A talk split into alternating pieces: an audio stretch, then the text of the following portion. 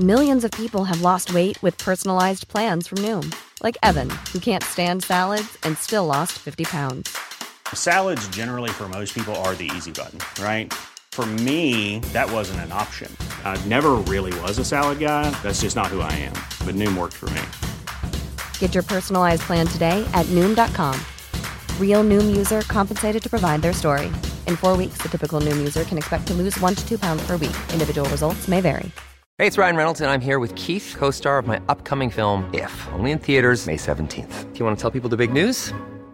All right, I'll do it. Sign up now and you'll get unlimited for $15 a month in six months of Paramount Plus Essential Plan on us. Mintmobile.com slash switch. Upfront payment of $45 equivalent to $15 per month. Unlimited over 40 gigabytes per month. Face lower speeds. Videos at 480p. Active Mint customers by 531.24 get six months of Paramount Plus Essential Plan. Auto renews after six months. Offer ends May 31st, 2024. Separate Paramount Plus registration required. Terms and conditions apply if rated PG. I'm Sandra, and I'm just the professional your small business was looking for. But you didn't hire me because you didn't use LinkedIn jobs. LinkedIn has professionals you can't find anywhere else, including those who aren't actively looking for a new job but might be open to the perfect role, like me.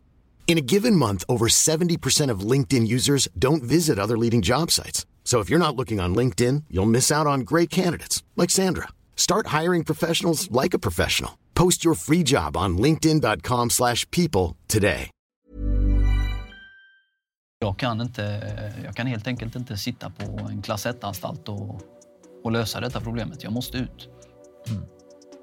Hur tar jag mig ut från en klass 1-anstalt? Hur har de tidigare gjort? Börjar gå igenom i mitt minne. Hur har de andra rymt ifrån Hall? Har de rymt från Kumla? Hur rymmer du från en klass Tvätten 1-anstalt? eller vad, vad hände? Tvätten. Jag, jag hade planer, började planera på hur jag skulle liksom ta mig ner på Isol för att där fanns så att man kunde ta sig över sta, äh, staketet, liksom, eller över stängslet, det första då, Isolbarriären eller där. Från Isol hade jag kunnat ta mig ut på innergården, men hur ska jag ta mig från innergården och ut? Det är mer eller mindre omöjligt. Eh, så kom jag på att just det,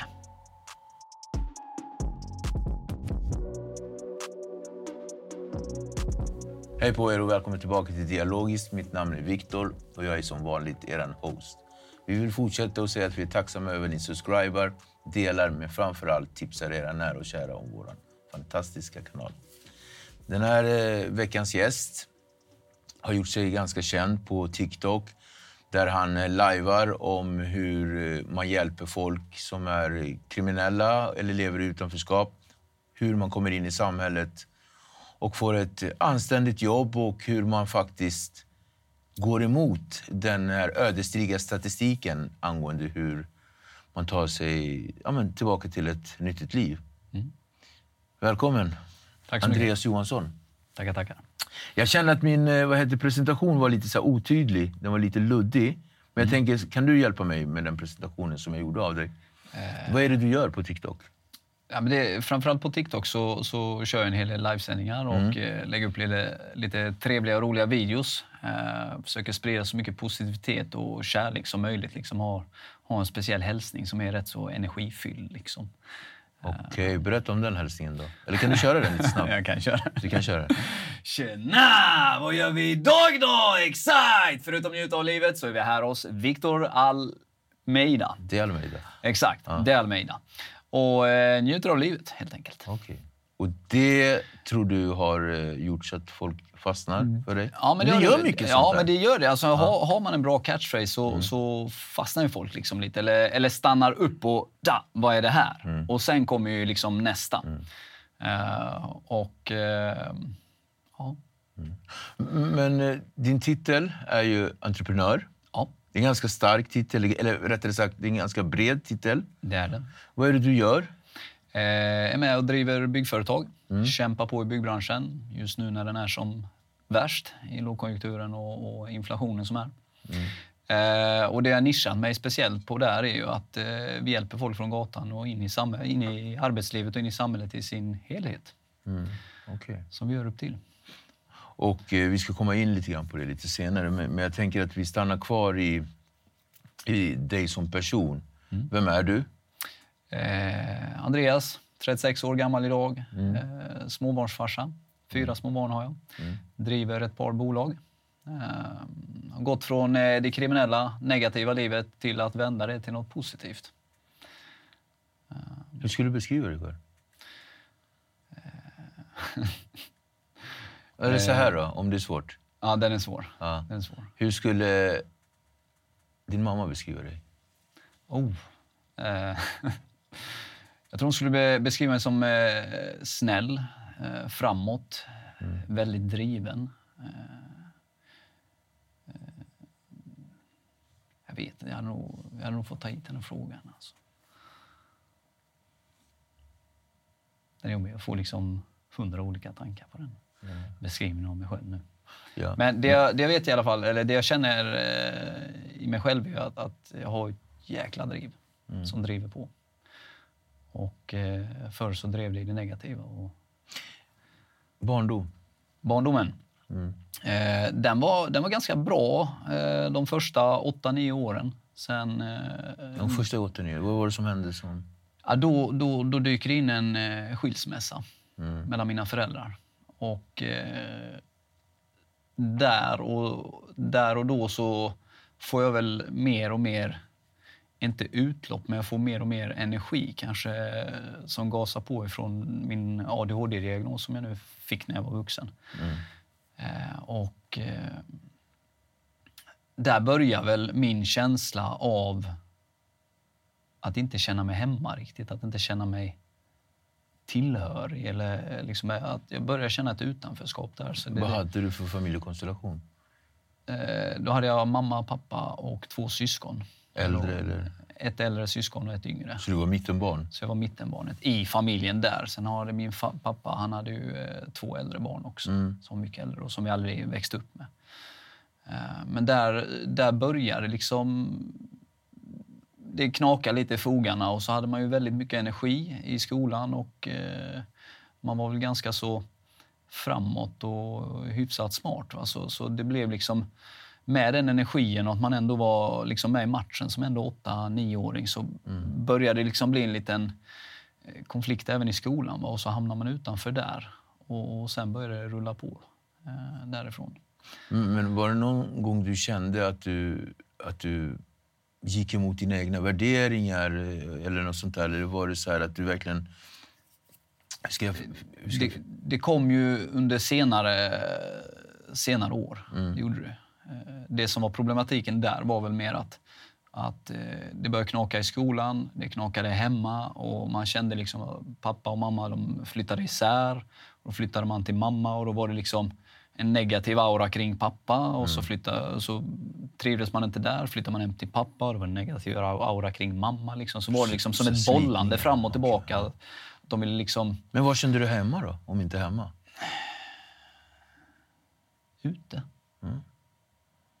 Ute kände jag mig hemma. Ute på Vad var du för grabbarna då? Vad sa du? Vem var du för grabbarna? V- vad gav de dig för Vi, titlar? Vi, menar du ute på gatan? Ja, de Ja, då- som du kände dig hemma med. Ja, då, då var vi lite längre framåt i livet. Ehm, Nej, men jag menar när du var liten, när, Jaha. när du var vid den här åldern där Ja. du är i skolan och du är liksom i ja, du menar så. tonåring Nu är, jag med, nu är jag med vad Ja. du menar. Eh, nej, men alltså då var jag väl eh, den störiga killen Mm. i klassen. Killen med alldeles för mycket energi. Du hade jättemycket energi. Kände du dig missförstådd? Otroligt missförstådd känner jag mig.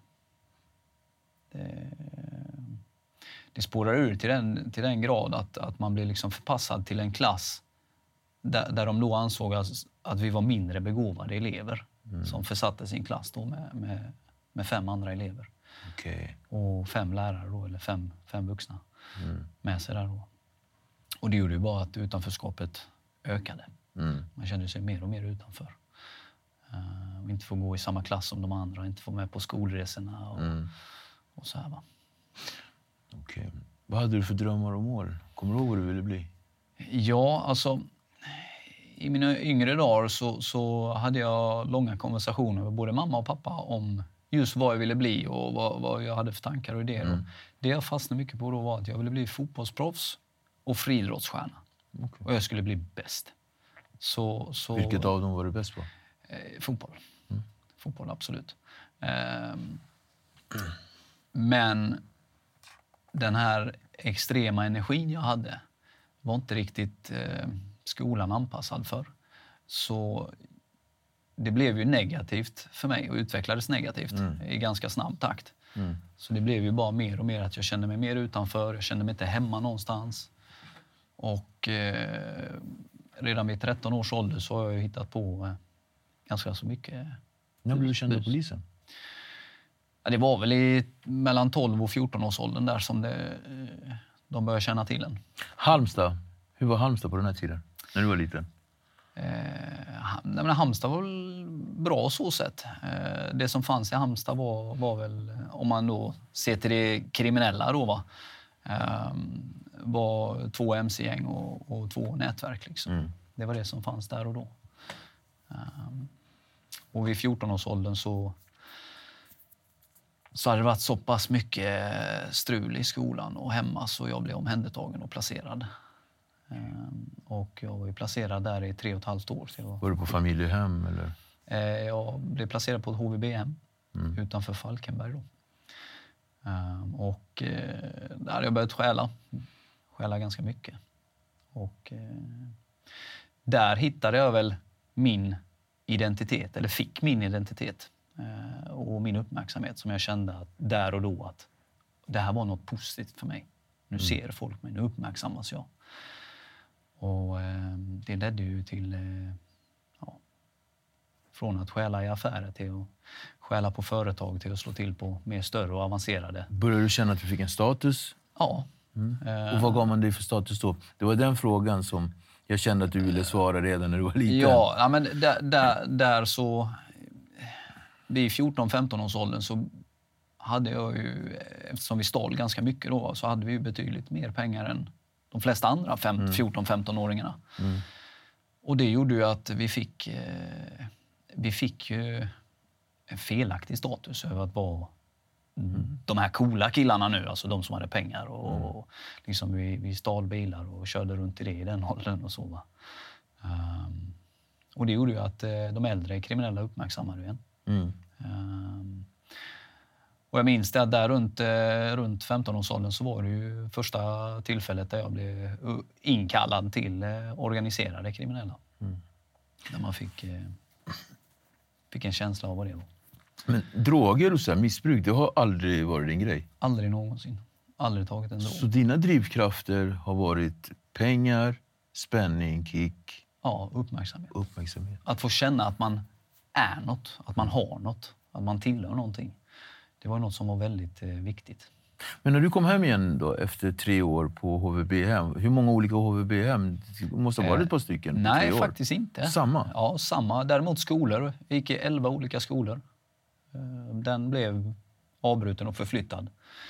Men trots att du bodde på samma HVB-hem? Trots att jag bodde Så på att det var samma HVB. skola inom...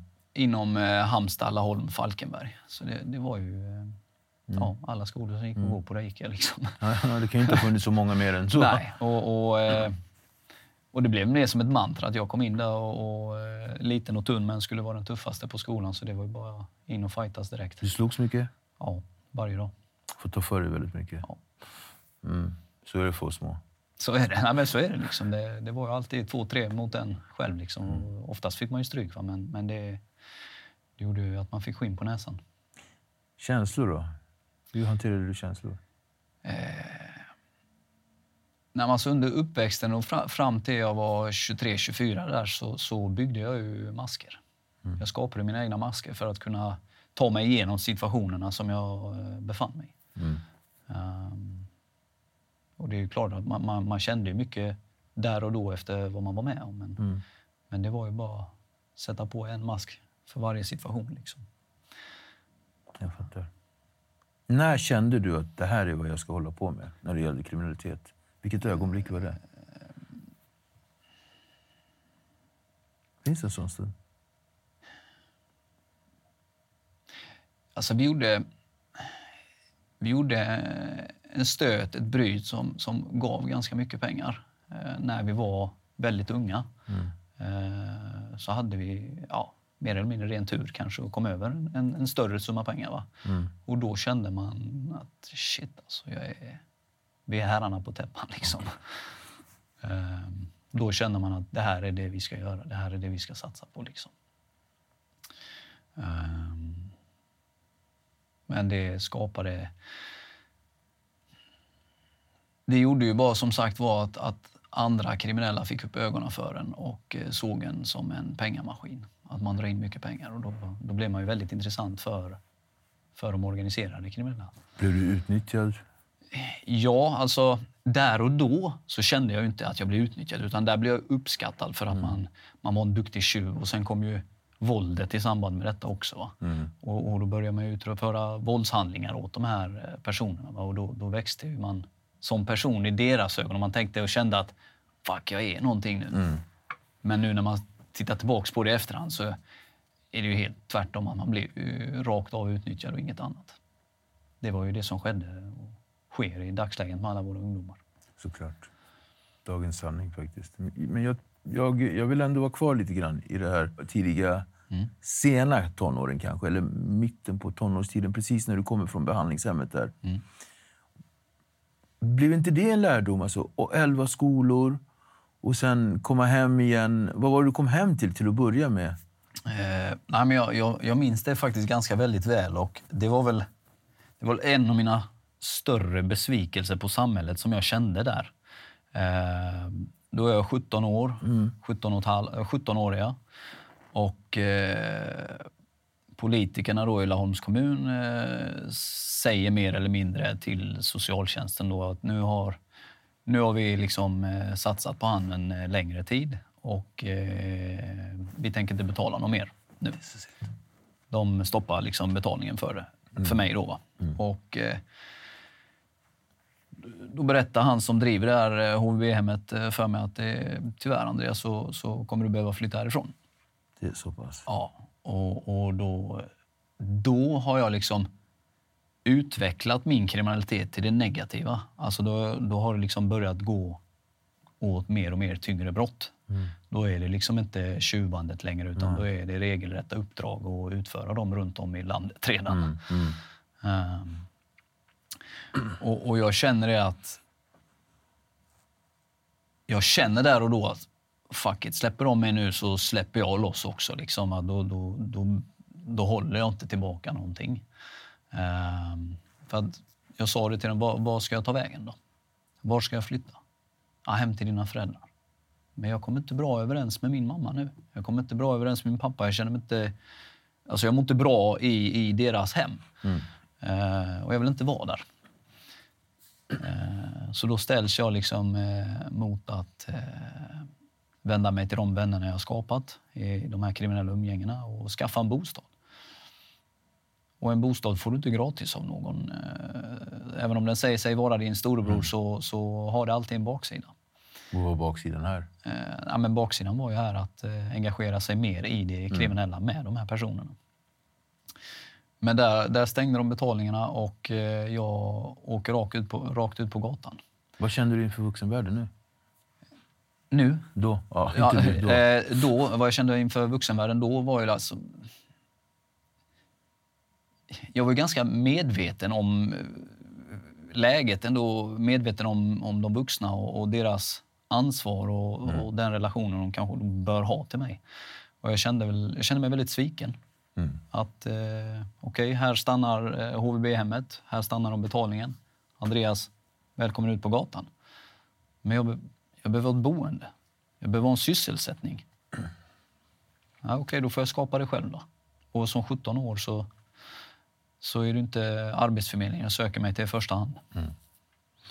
Men du hamnar på anstalt. Är det ganska tidigt? I- Så du är väl ändå redan vid 20-årsåldern? Ja, jag blev häktad för ganska så allvarligt brott redan innan jag fyllt 18. Men så släpps jag sen för. Ja, för du hamnar inte i fängelse Nej. förrän Eh, 21 eller 20. Nej, nej, nej. Eh, Första, mitt första fängelsestraff är redan vid 18-årsåldern. Du sitter när du är 18? Ja, ja.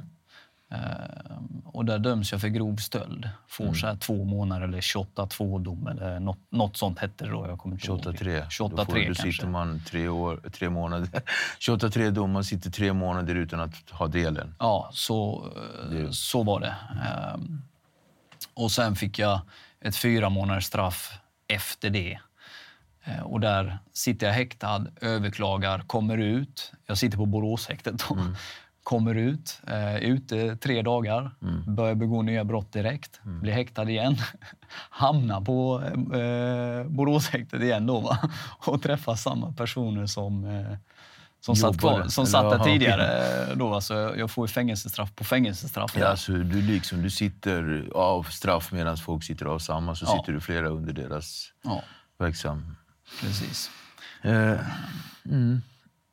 Och, eh, men eh, redan, redan innan jag fyller 18 så har jag, ju, eh, har jag gått med i ett gäng och blivit gängmedlem.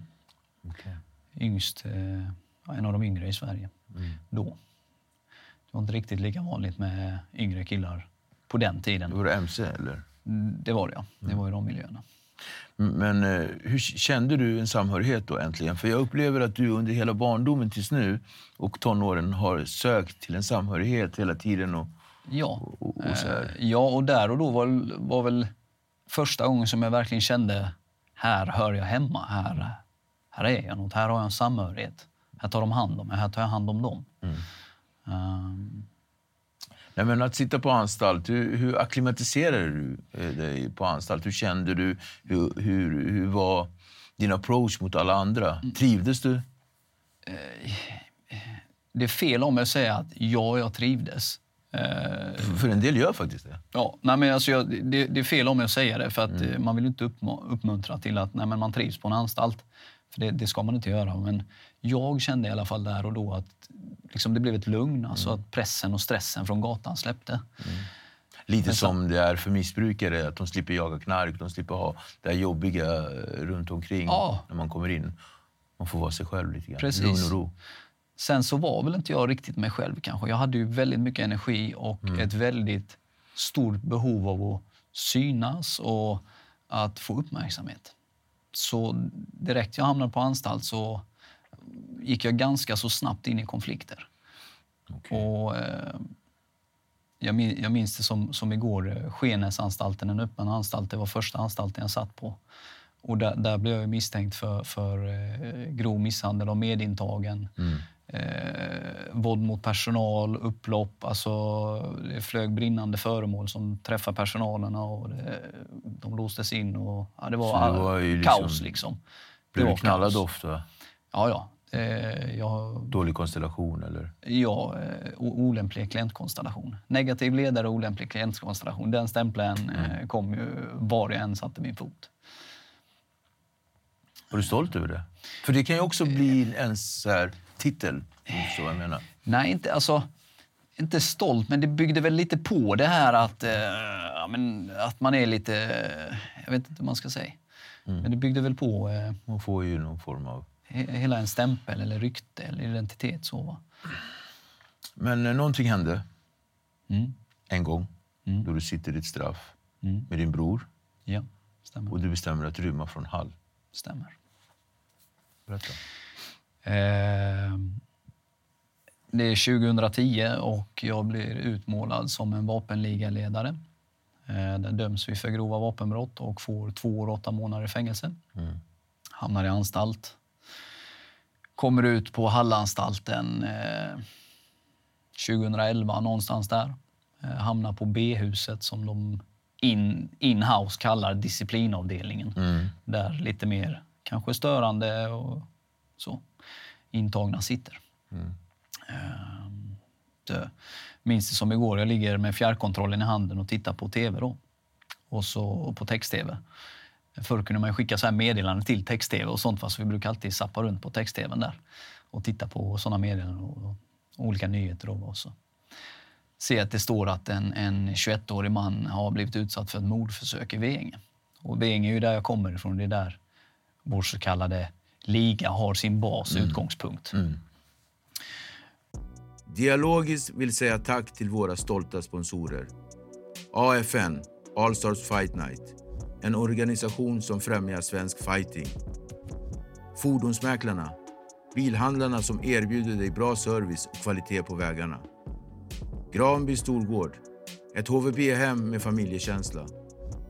Advokatfirma Ola Tingvall. Ett tryggt försvar för alla. Men eh, man blir ju lite nyfiken och intresserad så jag började ringa hem. Jag har ju fyra, fyra telefoner jag kan ringa min pappa, min mamma, och Mm. min bror och hans tjej och, och, och min flickvän. Va? Eh, så jag ringer, det är ingen som svarar någonstans. Eh, det går en två timmar, får inget svar. Eh, När det har gått en stund så börjar jag känna liksom, jag brukar ändå få Obehag. kontakt med någon i min familj. Liksom. Eh, och så svarade, svarade min brors tjej då och eh, hon eh, gråter jättemycket. Och när jag hör hon gråta liksom, så det bara låser sig i halsen på mig. Liksom, jag känner den här klumpen. Man bara... Shit. Hon behöver inte ens säga det, utan jag känner direkt att fuck, det här är min bror. Antingen så har han tagit någon, men högst troligtvis så som hon gråter så är det han som har blivit klippt. Liksom. Och jag bara nej. Så det enda jag får ur mig i princip är, lever han? Lever han? Och hon säger ja, han lever. Men jag vet inte om han kommer att överleva för han ska opereras. Och så frågar jag liksom, vad är det som har hänt? Vem, vem är det som har gjort det? Vi börjar tänka liksom, okej, vi måste agera här snabbt nu. Ehm, men så kommer jag på mig själv att okej, telefonerna kan vara avlyssnade och nu har det hänt något allvarligt. Man måste eh, vara på sin vakt. Jag vet ju inte var det kommer ifrån. Ehm, men han, hon berättar då att, eh, att han har fått eh, två knivhugg i bröstet. Uh, ena, det ena knivhugget tar här uppe. Det andra tar tre millimeter från hjärtat, går in ganska djupt. Och sen när han försöker krypa därifrån så eh, hugger då eh, personen i ryggen två gånger också. Så, så det, det, det är ganska allvarligt. va. Ehm, och jag känner liksom att shit, alltså vad händer? Hur, hur kan det här ha skett? Får ju fruktansvärt mycket tankar. Ehm, och, och jag pratar klart med henne, jag lägger på luren och jag sitter liksom... Det känns som det är flera timmar, liksom, men det är bara ett par minuter och tänker what the fuck är det som har hänt? Det är min lillebror, min älskade lillebror. Det är ingen som, det är ingen som går på oss. Alltså. Nu är det något som inte Känner du kränkt eller, eller var det sorg? Ja, men det gjorde man. Alltså, dem? både och. Alltså, man Ja. kände sig kränkt, man blev väldigt arg, man kände sorg. Ehm, men som vanligt så min hjärna arbetar liksom ständigt efter lösningar. Mm. Ska hela tiden lösa problemen som uppstår. Och jag börjar ju tänka direkt att "Sh, hur löser jag detta problemet? Så hände. Vad gjorde du? Jag kan, inte, jag kan helt enkelt inte sitta på en klass 1-anstalt och, och lösa detta problemet. Jag måste ut. Hur tar jag mig ut från en klass 1-anstalt? Hur har de tidigare gjort? Börja gå igenom i mitt minne. Hur har de andra rymt ifrån Hall? Har de rymt från Kumla? Hur rymmer du från en Tvätten 1-anstalt? eller? Tvätten. Jag, jag hade planer, började planera på hur jag skulle liksom ta mig ner på Isol för att där fanns så att man kunde ta sig över sta, eh, staketet, liksom, eller över stängslet, det första då, Isolbarriären. Eller där. Från Isol hade jag kunnat ta mig ut på innergården, men hur ska jag ta mig från innergården och ut? Det är ju mer eller mindre omöjligt. Eh, så kom jag på att just det, just det. Jag har ändå hittat på en del saker inom landet. Nu är det dags att dra lite trådar. Ett par dagar senare så får jag en bevakad permission. Vilket jag inte skulle få. Hur fick du den? Bara? Den dök upp. Okej. Ehm, så jag har några dagar på mig. Du menar Planera. kriminalvården gjorde fel? Det Kan man ju blev- säga. Det blev ett fel på vägen. Det blev ett fel på vägen. Ja. Ehm, och ehm, nu är frågan hur jag ska ta mig ut därifrån. Jag kommer att ha vakter med mig. Jag börjar planera. Okej, jag måste ha grabbarna med på detta. Vilka är grabbarna? Albanerna. Jag ringer dem. Hej mina bröder. Det är dags att ta sig ut härifrån nu. Andy, say the word så kommer vi. Ja. Och lojala vänner som de var då och fortfarande är. Raka vägen upp. Frågan var bara, ska vi se till så att vakterna inte kommer ikapp oss och kan ta, ta det eller ska vi bara köra en ren löpning? Samtidigt, där och då, så har jag ändå gått in i tankarna och känslan och börjat påverka mig själv till det positiva. Så jag säger, jag säger till dem också att jag vill inte att något våld sker. Jag vill att vi tar oss ifrån detta utan, utan våld. För att så fort vi börjar använda våld eller hot eller något, då är det kriminellt att fly och rymma. Så länge vi inte gör det så är det inte kriminellt. Det blir inga nya brott, det blir inga nya åtal. Så det enda du kan få i dagar, Det enda jag kan få är dagar. vilket du fick? Eh, vilket jag inte fick för det. Okej. Eh, Så du de- rymde från, eh, från all, utan att få dagar? Så ni drog? Ja, eh, vi drog. Ehm, eh, eller rättare sagt, jag, jag måste dra eh, förspelet till det för det, det, den är så skön. In på avdelningen då, va? Dagen är framme när eh, det är dags för mig att eh, komma ut på den här bevakade permissionen. Då kommer in en kvinna och en man i medelåldern. Eh, inte så direkt vältränad, så jag studerar ju dem för hur jag ska ta mig därifrån. och vad, vad de kan ha för kvaliteter och kvantiteter som jag kan spela ut. Jag känner det att eh, det här är liksom no game. Liksom. Det här löser jag lätt. Va? De, de har inte en suck att löpa ikapp mig eller något så. Vi går och åker ner i, eh, i gångarna, ner i marken som ja, de som har suttit på all känner igen väl. Mm. Pinnar iväg till eh, det här eh, intaget där man byter om. Då, va? Det är kallt ute så jag får på mig en, eh, en schysst vinterjacka och så här. Va? Och rätt vad det är så knackar det på dörren. In kommer fyra killar. Jag tittar på dem. De bara, ja, vi tar över här nu. Tjena Andreas, vi ska med dig ut på eh, permissionen. Och jag tittar och bara, nej, de är 25-30-årsåldern. Vältränade, satta liksom. Eh, troligtvis från säkgruppen på, på Hallanstalten. Då, va? Och jag bara, shit. Alltså det som faktiskt var jobbigt blev nästan omöjligt nu. Ja, så på med bojorna, in i bilen. Vi åker ut. Men hjärnan som den är tänker på lösningar. Hur löser jag detta? Okej, det här blir mycket svårare att löpa ifrån och jag vill ändå inte använda vapen. Eller eh, våld, inte vapen, utan jag vill inte använda våld.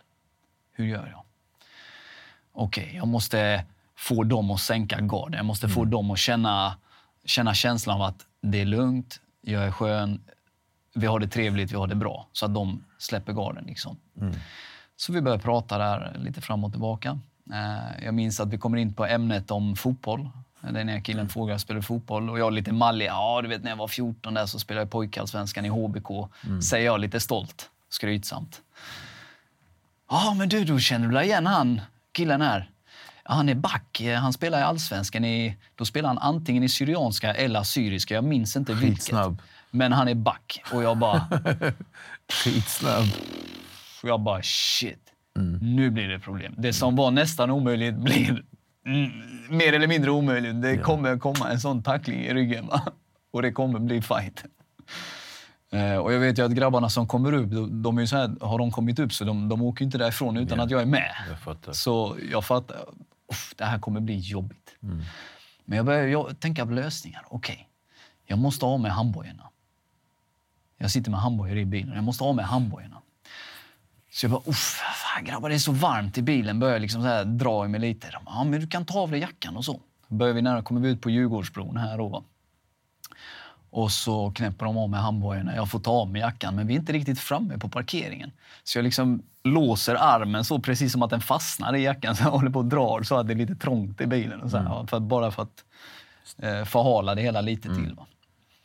Och sen väl framme där så kommer vi in, kommer in på parkeringen. Parkeringen är helt öde. Det är knappt en människa, det är inte en bil. Och jag kollar efter grabbarna. Vilken tid på dygnet är det? Tio på morgonen eller? Nej, alltså jag skulle, antingen så är det vid tio eller 12, eh, något sånt. Eh, jag kollar då efter grabbarna. Ser inte dem någonstans. Jag tänker, fuck också du vet. Så jag bara, bara harklar ur mig lite. Finns det, inte, finns det någon mer parkering här eller? De bara, ja ah, det finns en lite längre upp. Eh, runt hörnet så, om det är två parkeringar, då en större och en mindre. Vadå, fick du välja parkering menar du? Nej, nej, jag fick inte välja parkering utan jag ser ju inte killarna så jag tänker att de kanske är vid den andra parkeringen så jag vet vart jag ska springa någonstans. Mm. Ah, okej. Så jag håller, jag håller då jackan i famnen här och tänker okej. det är liksom, det är nu eller. Bilen kör fram, parkeras. Det, den, här, den ena killen eh, går ut, öppnar dörren. Det är sån här centrallås eh, som precis på polisbilarna. Man kan inte öppna inifrån men utifrån. Och det klick, det öppnas upp. Och jag bara, där är fotbollskillen. Jag bara går upp, Jag flinar till lite grann, kastar jackan i ansiktet på honom och bara lägger den. Och bara löper. Och precis när jag börjar löpa så ser jag killarna hoppa fram från träden. Alltså de har stått bakom träden. Då, så och jag bara yes! och vi springer då. Va? Och jag minns, jag minns det verkligen som igår när, när den här, de här vakterna de började skrika stanna. Stanna! skriker de du vet, så högt de bara orkar. Jag tänker i mitt huvud, vad fan är det med er? Varför skriker ni stanna? Jag rymmer nu. Alltså jag skrattade för mig själv. Så lite surrealistisk eh, upplevelse och tanke. Men så in i flyktbilen och så drar vi. För att ge information till folk som tittar som inte vet är Mm. att kriminalvårdare får ju inte ingripa mer än att de, de, får, ju, de får egentligen inte ens jaga dig. Okej. De här sprang efter. Alltså, eller de eh, får bit, jaga ja. dig men de får inte ingripa, de- alltså, de får inte röra dig och sådär. Okej, det visste jag inte faktiskt. Så De låter dig... Ja. De låter dig dra. Ja, de låter dig löpa. De kan ju köra efter dig och alltså, Ja. alltså, de kan ju följa med dig hur länge som helst. Men de, liksom, de griper inte dig. Nej. Nej, och sen drar vi, drar vi över Djurgårdsbron, tillbaka ner och så ut ur Stockholm. Och, eh, Så det var ju mitt i stan. Det var mitt i stan. Och polisen kom ju, vi, vi, vi, vi kör Ja. ju precis över Djurgårdsbron eh, och kom en liten bit. Och sen kom ju första piketen in med blåljusen. Så det var ju liksom... var snabbt. eh, Det var riktigt fort alltså. Det är ett perfekt ställe att dra, men det är också ett perfekt ställe att torska på. Ja. Alltså, det, Rakt av. Det hur kändes det här hårfint. adrenalinsmässigt då? Ja, det var, det var pumpare. Det var pumpare. Och precis när vi kör, ser första polisbilen köra in där och vi liksom redan är iväg. Va? Det är Mm. typ som en T-korsning. Så här, De kom härifrån, vi stack dit. Eh, om jag minns rätt. Det var liksom bara yes! Vi bara skrek och skrattade. Och sen ser man nästa polisbil och man bara nej! Och så bara yes, de kör bara vidare. Men sen så... Ja, men du hjälper din bror.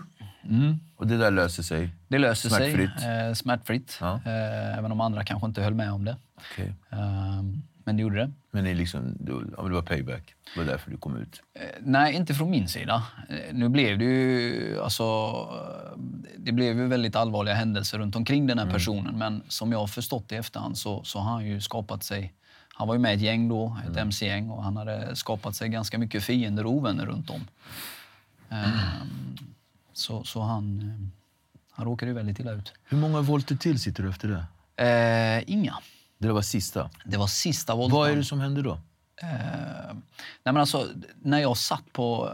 Nej, ja, nu får vi avsluta, avsluta den först. Utan jag är ute 118 dagar. Eh, och eh, efter vi har styrt upp allting så att min bror har det bra, han flyttar liksom, eh, till ett annat land. Och så här, han, han mådde ju väldigt dåligt över den här händelsen. Han överlever ju, men mår väldigt dåligt. Han har jättetur rent kroppsligt. Att han får inga men, utan du vet, tre millimeter från hjärtat, alltså går rakt in vid hjärtat, va, men skadar inte hjärtat eller artärerna eller någonting. Va. Eh, Så han hade ju rent tur där, va? men psykiskt sett så tar du ju ganska mycket stryk på han. Eh, vet, han gick ju runt beväpnad 24-7 hela tiden. Han sov liksom med vapen och, och knivar och allting runt sig. Helt eh, paranoid liksom, i väldigt lång tid efter detta. Va? Så vi, vi såg ju till så att han, eh, han kom iväg då utomlands så, så han kunde andas och landa. Um, och efter, efter jag känner att liksom, okej, nu har min eh, bror det bra, han har i trygghet och, och så, här, va, så, ehm, så ringer jag till polisen. Så säger jag, tjena, det var Andreas här, jag är redo att lämna in mig själv.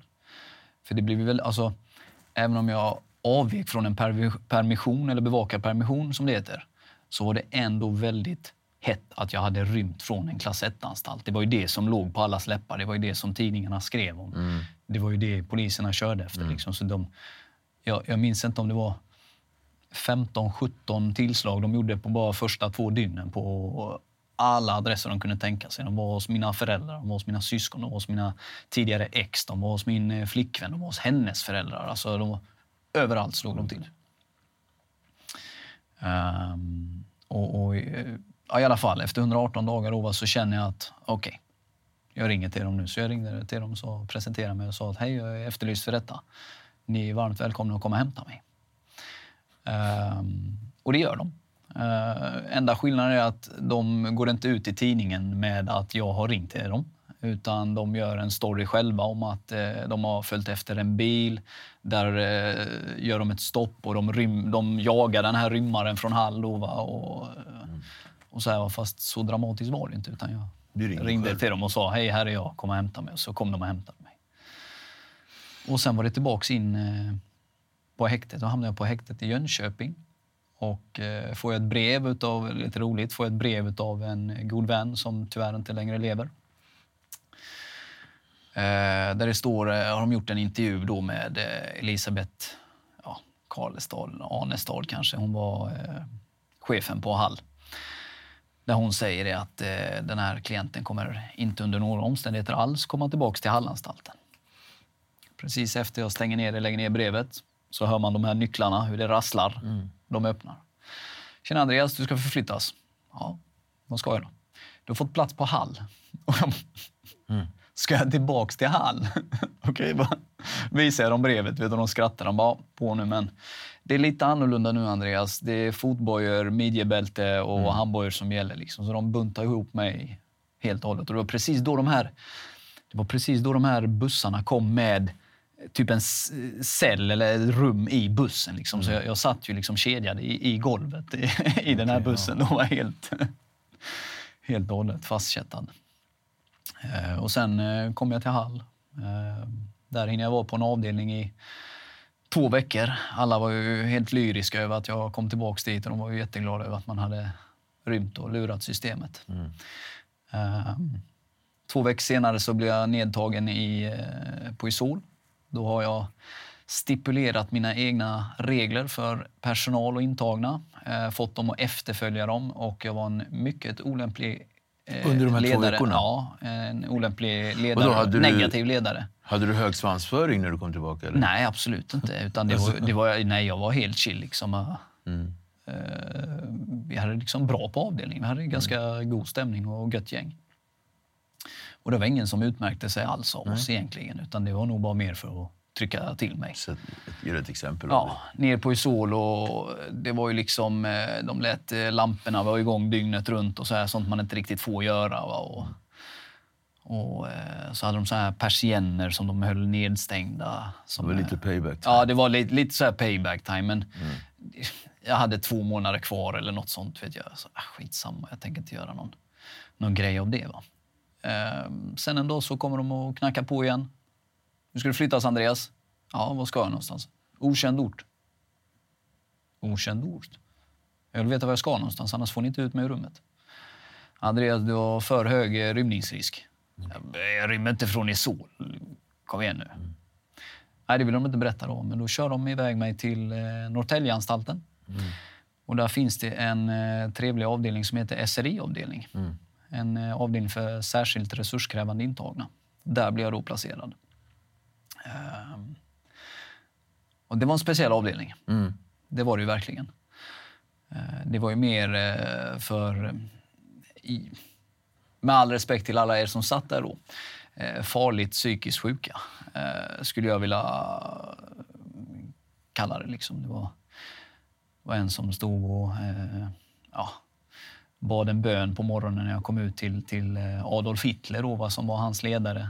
Han levde under isen i Antarktis då och hade mm. ristat in ett stort hakkors över hela armen här. Och, vet man bara, mm, det inte så bra. Det, det, var, det var en ny verklighet att hamna i liksom. Eh, men kort straff kvar. Eh, var där två veckor, en vecka kanske, hamnade på Isol igen, muckade från Isol och sen ut. Okay. Och det var mitt sista okay. fängelsestraff. Om vi inte stannar kvar för mycket i anstaltstid så, så, så tänker jag så här. Du kommer ju tillbaka till samhället. Hur var det att komma tillbaka? Du sa någonstans, någonstans i, innan du rymde att du hade börjat ändra sätt att tänka. Det var ja. det här med att inte använda våld och sådär. Så ja. Det såg ju du som en väg, lite grann, en början till att mm. uh, göra en förändring. Mm. När kom den ultimata förändringen? Var det när du kom ut direkt eller tog det ett tag? Alltså, det, det, tog ju, det tog ju ett tag. Ja. Det, alltså en förändring gör man inte över en natt. Man, man kan inte bara bestämma sig bam, nu är det så, så slutar allt. Absolut, utan... men man kan, man kan liksom efter en lång tid när man Mentalt... har förändrats kan man ju tänka tillbaka och, känna var det var någonstans förändringen började. Om du förstår vad jag menar. Sen kan ju resan vara ganska lång tills sträckbänken. Hur länge det ungefär? Verkligen. Men var någonstans kände du? Var det på det där straffet? Att det, det ja, men det var där. Det var när jag satt, satt på Isol, på Hall. Mm. Och där liksom målade jag upp mitt liv framför mig. Ah. Satt och funderade på vad jag vad har jag varit? Vad har jag tagit mig? Hur har jag tagit mig dit? Vad är det som har gjort att jag har tagit mig dit? Det är en grej. Och eh, vad, vad blev ju kontentan av allting då? Kontentan av det var att, som jag sa, att det är en grej som har fått mig dit jag är idag. Klass 1-anstalt, rymt, allt jag har varit med om. Det är det negativa. Och det är det Negativitet är det. Ja. Negativa tankar, negativa människor. Eh, Kriminalitet runt omkring en är ju negativt. Absolut. Eh, Så jag började fundera på hur jag ska vända det. Jag läser någon bok också, jag kommer inte ihåg vad den heter idag. Ehm, Som handlar om positiva tankar. Att du ska mata din hjärna med positivitet. För ju mer du matar din hjärna med positivitet, ju mer börjar man automatiskt tänka positivt i varje steg man tar. 100 procent. Och det var där började jag jobba med mig själv. Eh, och, och liksom börja små steg. En liten positiv sak. Och sen större och större och mer och mer och mer. Och det landar det, det är fruktansvärt enkelt. Går du in i ett rum och sparkar på en stol och är irriterad så blir precis alla som sitter där inne irriterade också. Om inte annat så blir stolen trasig. Ja, ja precis. Men går du in och bjuder på ett leende och är glad och framåt så sprider det sig även till den som är munter och, och ledsen eller irriterad. Till och med den får ett leende på läpparna. Den är väldigt viktig. 100 procent. Och du, och, och- du startade någonting eget där? Ja, inte, inte, jag är inte riktigt framme där ännu för att jag har ju som, alltså en, en ganska lång väg att gå på. Men berätta om Det- den här vägen då. Så när du, Det första jag tänker, liksom, eller så som jag tänker mycket på är hur ska andra se på mig? ja, Hur ska jag liksom ta mig ut och ta mig ur detta? För där och då så är man ju liksom en... Man är ju involverad i nätverk med gängkriminella och organiserad brottslighet. Alltså det, det, den är ju ganska så omfattande. 100 procent. Alltså det var ju, på daglig basis så var det att man var ren yrkeskriminell. Och när man inte har något missbruk eller något sånt så är det bara kriminalitet. Eh, Var du inte trött? Jo, eh, det var man ju. Eh, det var man ju. Men, men det, var, det, det var mitt största problem tänk, som jag funderar mest på. Hur ska andra reagera? Hur ska min broder här tänka och tycka om mig när jag säger till honom att jag kommer inte med Gansen ikväll, jag kommer inte med RS6, jag kommer inte och, och, och, och kör liksom. Eh, hur, hur ska jag tackla den biten? Och jag tror att det är, även i dagsläget är, är en svår punkt för väldigt många att tackla. Det är enkelt egentligen. Det blev ganska enkelt för mig när jag väl gjorde det. Det är kommunikation. Det är att kommunicera ut det.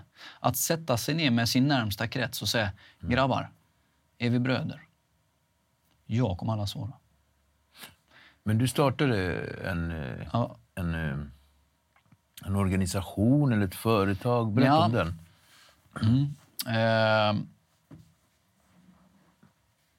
Ja, det gjorde jag, men för, för att eh, bara få, få, få fram den så, så i alla fall när jag sitter där med de här personerna så, så berättar jag då vad jag tänker, vad jag känner och vart jag vill någonstans. Och jag frågar rakt ut, stöttar ni mig i detta eller? Är vi bröder så hoppas jag att ni stöttar mig från hjärtat. Det är detta jag vill. Alla utom en accepterade det rakt av. En blev liksom lite grinig, lite tjurig va? för att han förstod inte riktigt att man kan gå därifrån, man kan leva ett annat liv. Det, det, det går. Ehm, och jag kom då ganska så bra ifrån det. Eh, och det var för att, tror jag väldigt mycket, att när du är i ruschen, när du är i detta, så har man förväntningar på varandra. Jag förväntar mig att han kommer klockan 12, när det väl smäller, när det ska hända någonting. 100 procent. För att det är det jag tror, 100 procent. Men har jag, har jag då fått informationen från honom att nej, jag kommer inte vara där klockan 12, men jag kommer inte lämna din rygg. Jag är din vän, jag är din bror. Men jag kommer inte komma klockan 12 för jag vill leva på det här viset. Då vet jag det, då ringer jag inte han. Nej. Och då blir jag inte arg eller irriterad heller när jag vet att förväntningarna ställs på, på en annan nivå, på ett annat sätt.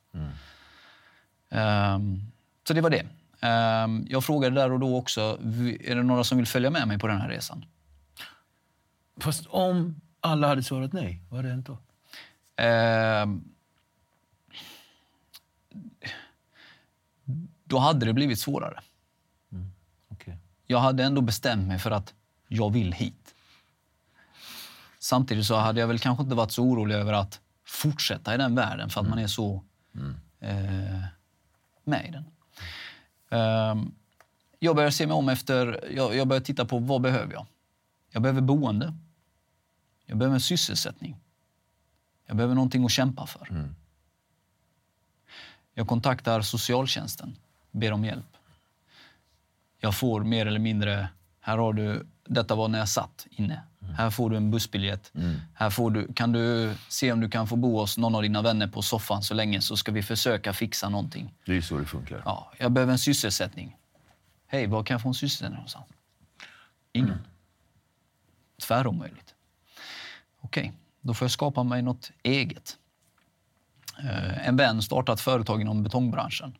Jag hoppar på det och i och med att jag är så driven så börjar jag driva på det själv också. Så väldigt många ansåg att det var mitt företag, men det var det inte riktigt. Eh, Utan eh, tanken var att jag skulle få en del av företaget när jag väl Men det sprack. hade visat. Men det sprack, tyvärr. Eh, jag blev häktad vid 2014 igen för en grov misshandel. Eh, frisläpp, frikänns och frisläpps från det. Eh, får lite pengar av staten. Eh, jag fortsätter efter det jobba och kämpa och slita på inom eh, betongvärlden. Eh, vi börjar bli ganska omtyckta. Vi blir, börjar bli ganska uppskattade för vi krigar på här. Liksom, vi, får, vi får projekt liksom i, i norra Djurgårdsstaden. Vi bygger liksom 200 studentlägenheter där. Vi liksom, Vad är det här? Eh, Då, då börjar vi närma oss, det är ju liksom 2015 där. Norra eh, Djurgårdsstaden? Norra Djurgårdsstaden. Där är vi med och bygger eh, 200 lägenheter. Då. Eh, Kosterhavet hette det, projektet. Eh, Riktigt häftigt. Ehm, och sen så fortsätter vi. Eh, 2017 så eh, bygger vi Basaren här på Kungsholmen. En ganska stor häftig byggnad också. Eh, och då har, jag, då har vi liksom redan börjat ta med oss killarna ifrån gatan och in i arbetslivet igen. Men vi har ingen riktig struktur på det utan vi bara fångar upp dem och säger kom igen nu grabbar, nu sticker vi och jobbar liksom, och så har vi vår lilla gemenskap och så kämpar vi på. Va? Eh, 2017 så händer också eh, en ganska så tragisk händelse. Jag blir misstänkt för nya brott, eh, nya grova vapenbrott och återigen så målas jag ut som en vapenligaledare. Återigen. Återigen, det hände ju 2010 då när det här med min bror Ja, hände. ja. Det var den du satt där på. Ja, på Hall. Eh, Jag blir häktad, sitter i häktet i sex månader.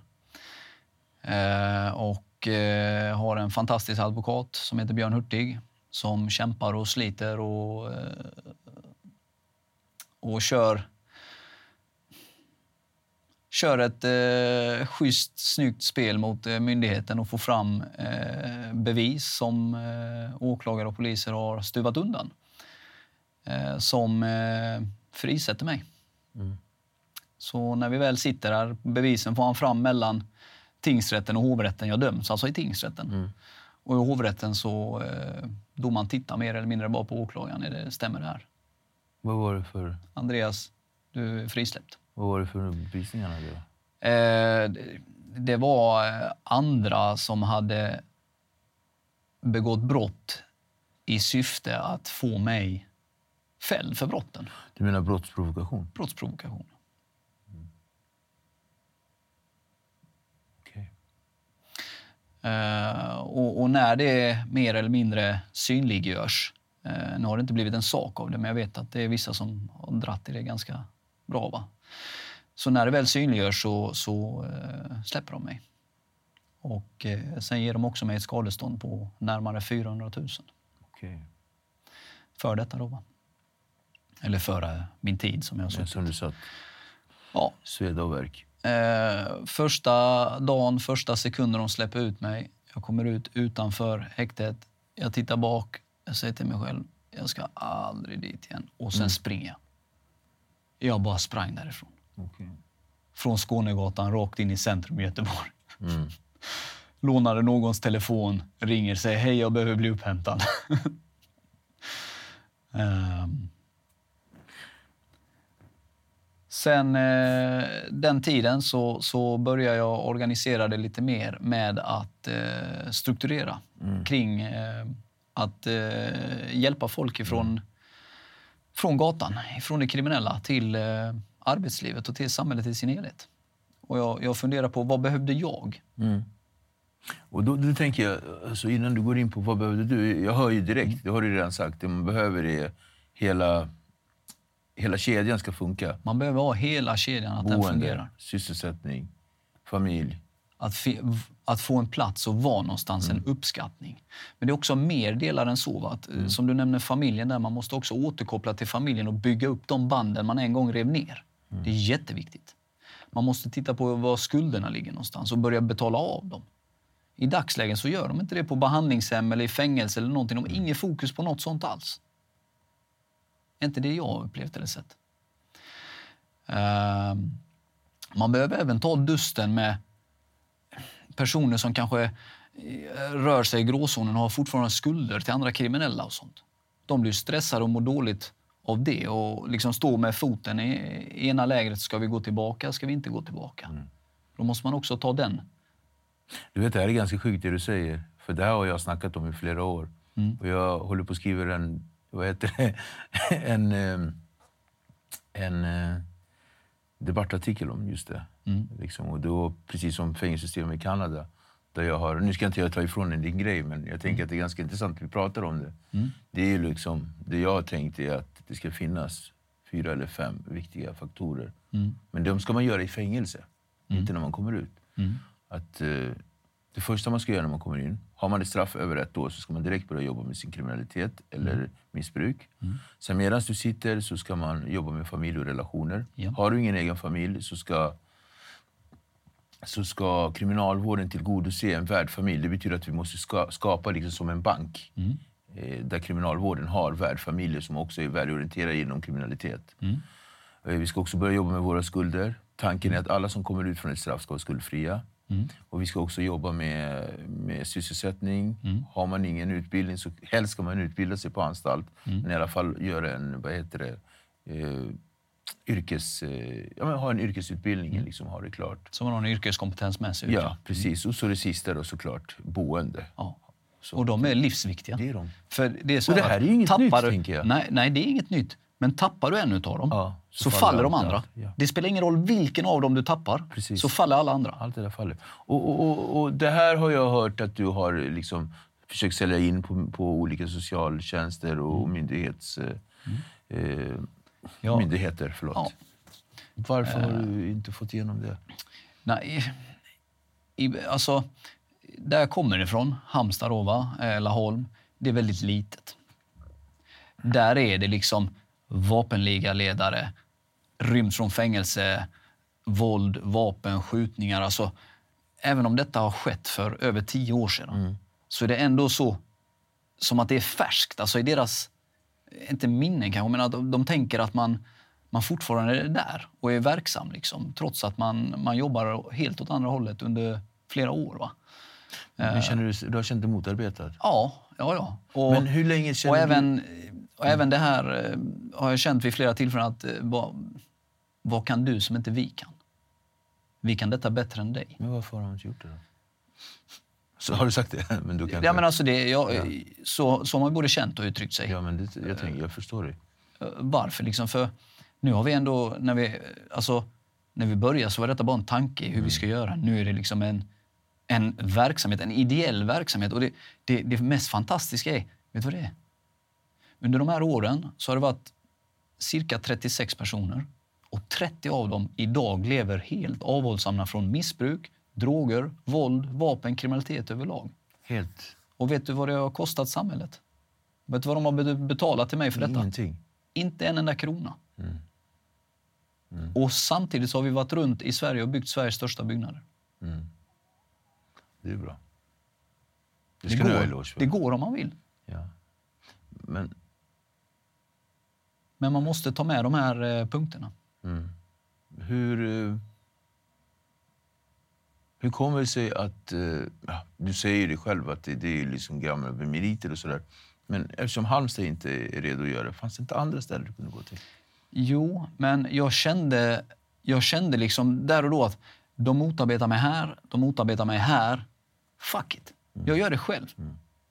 Jag gör det själv och ingen ska betala mig för det. Jag ska visa att det går så att det här konceptet det är beprö- beprövat och det funkar.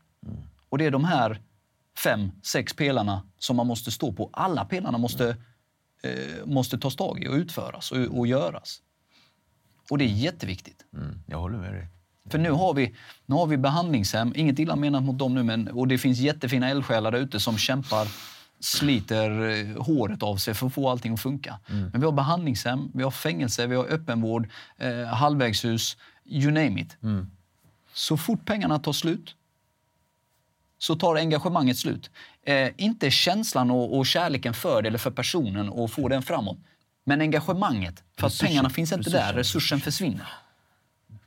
Det kostar ju pengar. Och sen är det en, en, en viktig sak som du, du nämner också som jag tycker faktiskt är väldigt viktigt att, belysa är att, när, när, att man redan börjar i fängelset och jobbar med detta hårt. För problemet som fi, finns i fängelset idag, när man sitter där så har du, som jag berättade om i början av intervjun, är hur, hur hjärnan jobbar med det negativa och det Ja, positiva. ja. Ju mer du matar med negativitet, ju mer negativt blir det och ju mer tänker du och ju mer utför du negativt. 100%. Positivt, samma håll. Ja, ja. Laws of attraction. I fängelset, så är det. I fängelset så sitter du på en avdelning med andra kriminella. Där diskuteras inte vad du ska göra när du kommer ut, vilka företag du ska driva och hur du ska tjäna pengarna och främja familjen. Där diskuteras det hur du får tag i den snabbaste bilen, hur många grymma tjejer du har haft, hur mycket pengar och kontanter du har gjort, hur många du har skjutit på, vilka stötar du ska göra näst. Det är det som tragglas fram och tillbaka, fram och tillbaka, fram och tillbaka. En timme i veckan, om du har tur, får du vara med och gå ett program. En Brottsbrytet timme i veckan kommer du bort från uh, brottsbryt, alltså där du får sitta med en, en utifrån samhället som lever och verkar i samhället varje dag och prata om och ändra dina kriminella värderingar och tankar och attityder. En timme i veckan. En timme i veckan matas du med positivitet om hur livet ska vara. Ja. Alla andra dagar, då har vi 24 timmar på dygn. Där har du liksom 10 timmar om dagen där du sitter och matas med negativitet. Eller väldigt nära inpå i alla fall. Vad gör det med din hjärna? Ja. Vad gör det när du kommer ut första dagen? Tänker du på hur du ska sköta dig och bete dig bra nu eller ligger i baktanken, hur ska vi få tag i pengarna till mitt första boende? Det är inte så att socialtjänsten eller någon annan står och ger dig ett boende. Här har du. Vi har fixat en, en, en plan för dig nu så att det ska gå vägen. Väldigt få. Oavsett om de har fixat planen när den väl är där och den påbörjas, när pengarna tar slut, försvinner engagemanget. Det är enkelt. Så vi har, vi har ett boende liksom som eh, de flyttar in. era? Det heter inget. Nej. Du har inget namn? Nej. Så att ni gör bara, ni har Rent ideellt. Folk eh, är i allmän... försäkringar och sådana här prylar liksom? försäkrar vi oss via företaget när de gör sin eh, praktik. Jag tänker om någon gör illa sig eller liksom sjukvård och... Nej, och vi skriver in... Eh, alltså, eh, ja, nej, alltså det, det är ju en eh, hemförsäkring och en, eh, en försäkring för personen i fråga. Men det är ju ingenting vi sätter, utan det sätter man ju själv. Ja. Ja, men, jag, fa- men du förstår, så att det liksom finns någon form av... Så att det du behöver egentligen resurser från liksom myndigheter. Det är ju lite det. Ja. Så, så, men då kan man ha det där på riktigt. Liksom. Jag säger Ja. inte att det inte är på riktigt. Men, nej, nej, nej. Alltså, men du fattar vad jag menar Jag, jag är helt med dig. Eh, det är på riktigt, men, men i myndigheternas ögon så är det ju inte på riktigt. Ja, och det, det är kanske är mest på riktigt när det är så här, faktiskt, om jag ska vara ärlig. Ja, så, så känner jag. Va? känner jag och, och när man tittar också tillbaka på vilket resultat det har gett. Ja, åtta av Åtta tio. av tio. Det är, Åtta av tio, t- till och med nästan lite högre. Åtta av tio. jag brukar säga att två av tio eh, klarar sig i missbruk när man jobbar på behandling. Jag är terapeut och Mm. jobbar på behandlingshem. Vår statistik är alltid ganska likadan. Oavsett Mm. hur mycket eh, brotten höjs eller sänks och sådär. Så, tyvärr så är det en dystra siffran två av tio. Men där finns ju inte det här konceptet implementerat Jag hör och det. körs inte heller. Hade det körts, vi hade, det hade, alltså det hade ju, siffrorna hade ju stigit till, till 50 procent, hade ju Mm. gått ganska fort att komma upp till. Politik? För min del. Ja. Eh, alltså Det jag, skulle kunna vara en ett sätt, man måste ju liksom förändra på det sättet. Ja. Det måste inte, men det finns ju en möjlighet för det. jag, jag hade velat ge mig in i det. Ja. Men samtidigt så är det så att jag har en fortfarande ett issue med det. Att när jag var ung så, så utförde jag en del handlingar runt om i landet åt människor. Och jag kommer aldrig outa folk, men där var det som fortfarande i dagsläget är ganska känd politiker, politiker Okej. som faktiskt eh, tog hjälp av såna här handlingar. Va? Och jag har väldigt svårt för, för människor som säger en grej och gör en annan. Så du har svårt för politiker med andra ord?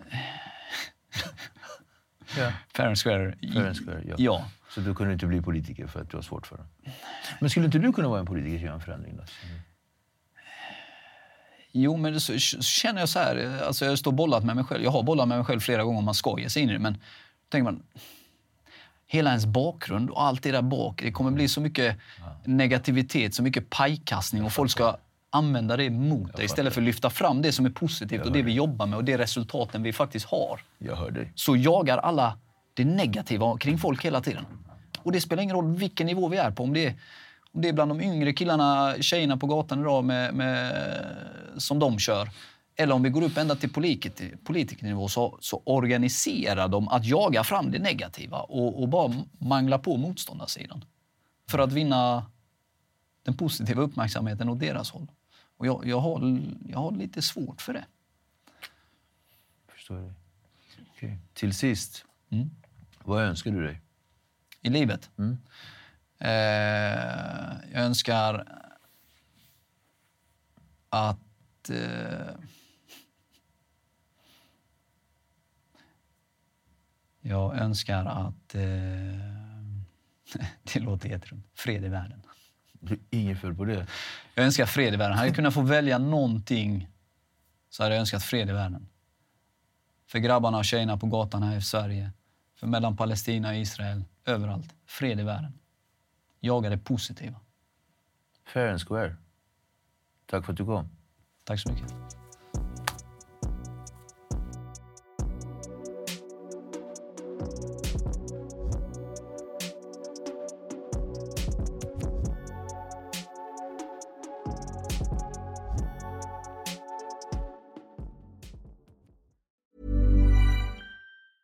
Selling a little? Shopify helps you do your thing however you cha-ching. Shopify is the global commerce platform that helps you sell at every stage of your business. From the launch your online shop stage to the first real life store stage, all the way to the did we just hit a million orders stage. Shopify is there to help you grow. Shopify helps you turn browsers into buyers with the internet's best converting checkout. 36% better on average compared to other leading commerce platforms because businesses that grow grow with Shopify. Get a $1 per month trial period at shopify.com/work. shopify.com/work. If you're looking for plump lips that last, you need to know about Juvederm lip fillers. With Juvederm Volbella XC and Juvederm Ultra XC, your lip look, whether it's subtle or bold, can last up to one full year with optimal treatment and no additional maintenance. Find a licensed specialist and see if it's right for you at juvederm.com today. That's J U V E D E R M.com. Add fullness to lips in adults over 21 with Juvederm Volbella XC or Juvederm Ultra XC. Do not use if you have severe allergies or a history of severe allergic reactions, or if you're allergic to lidocaine or the proteins used in Juvederm. Tell your doctor if you have a history of scarring or taking medicines that decrease the body's immune response or that can prolong bleeding. Common side effects include injection site redness, swelling, pain, tenderness, firmness, lumps, bumps, bruising, discoloration, or itching. As with all fillers, there's a rare risk of unintentional injection into a blood vessel, which can cause vision abnormalities, blindness, stroke, temporary scabs, or scarring. For full important safety information, visit juvederm.com. Hey, folks, I'm Mark Marin from the WTF Podcast, and this episode is brought to you by Kleenex Ultra Soft Tissues, your ally to help tackle your allergy symptoms this season. I love the change of seasons, but nobody loves pollen and all those other things floating in the air that make you sneeze during this nice weather. Kleenex Ultra Soft Tissues are hypoallergenic and allergist approved, so fight back against watery eyes and runny noses without worrying about irritating your skin. For this allergy season, grab Kleenex and face allergies head on.